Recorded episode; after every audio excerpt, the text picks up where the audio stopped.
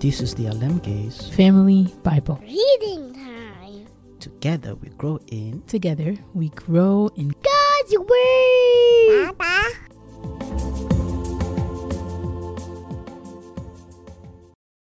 Zechariah 14. The Lord will rule the earth. Watch for the day of the Lord is coming when your possessions will be plundered right in front of you. I will gather all the nations to fight against Jerusalem. The city will be taken, the houses looted, and the women raped. Half the population will be taken into captivity, and the rest will be left among the ruins of the city. Then the Lord will go out to fight against those nations as he has fought in times past. On that day, his feet would stand on the Mount of Olives, east of Jerusalem.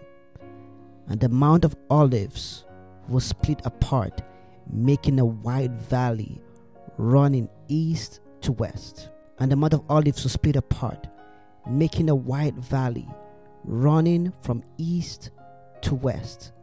Half the mountain will move towards the north, and half towards the south. You will flee through this valley, for it would reach across to Azal. Yes, you will flee as you did from the earthquake in the days of King Uzziah of Judah. Then the Lord my God would come, and all his holy ones with him. On that day, the sources of light will no longer shine. Yet there will be continuous day.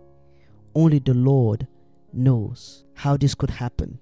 There will be no normal day and night, for at evening time it will still be light. On that day, life giving waters will flow out from Jerusalem, half towards the Dead Sea and half towards the Mediterranean, flowing continuously in both summer and winter. And the Lord will be king over all the earth. On that day, there will be one Lord, his name alone will be worshipped. All the land from Geba, north of Judah, to Rimmon, south of Jerusalem, will become one vast plain. But Jerusalem will be raised up in its original place and will be inhabited all the way. From the Benjamin gate over to the side of the old gate, then to the corner gate, and from the tower of Hananel to the king's wine presses, and Jerusalem will be filled, safe at last, never again to be cursed and destroyed. And the Lord will send a plague on all the nations that fought against Jerusalem. Their people will become like walking corpses, their flesh rotting away, their eyes will rot in their sockets, and their tongues will rot in their mouths. On that day, they will be terrified, stricken by the Lord with great panic. They will fight their neighbors hand to hand. Judah too will be fighting at Jerusalem. The wealth of all the neighboring nations will be captured. Great quantities of gold and silver and fine clothing. These same plague will strike the horses, mules, camels, donkeys, and all the other animals in the enemy camps. In the end, the enemies of Jerusalem who survived the plague will go up to Jerusalem each year to worship the King, the Lord of heaven's armies, and to celebrate the festival of shelters. Any nation in the world that refuses to come to Jerusalem to worship the King, the Lord of heaven's armies, will have no rain.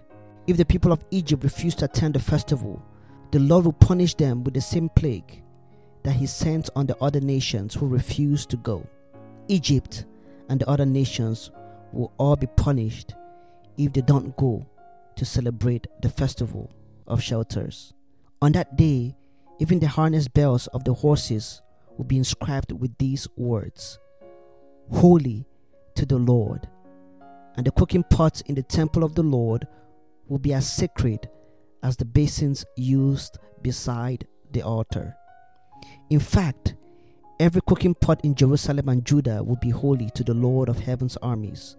All who come to worship will be free to use any of these pots to boil their sacrifices. And on that day, there will no longer be traders in the temple of the Lord of heaven's armies.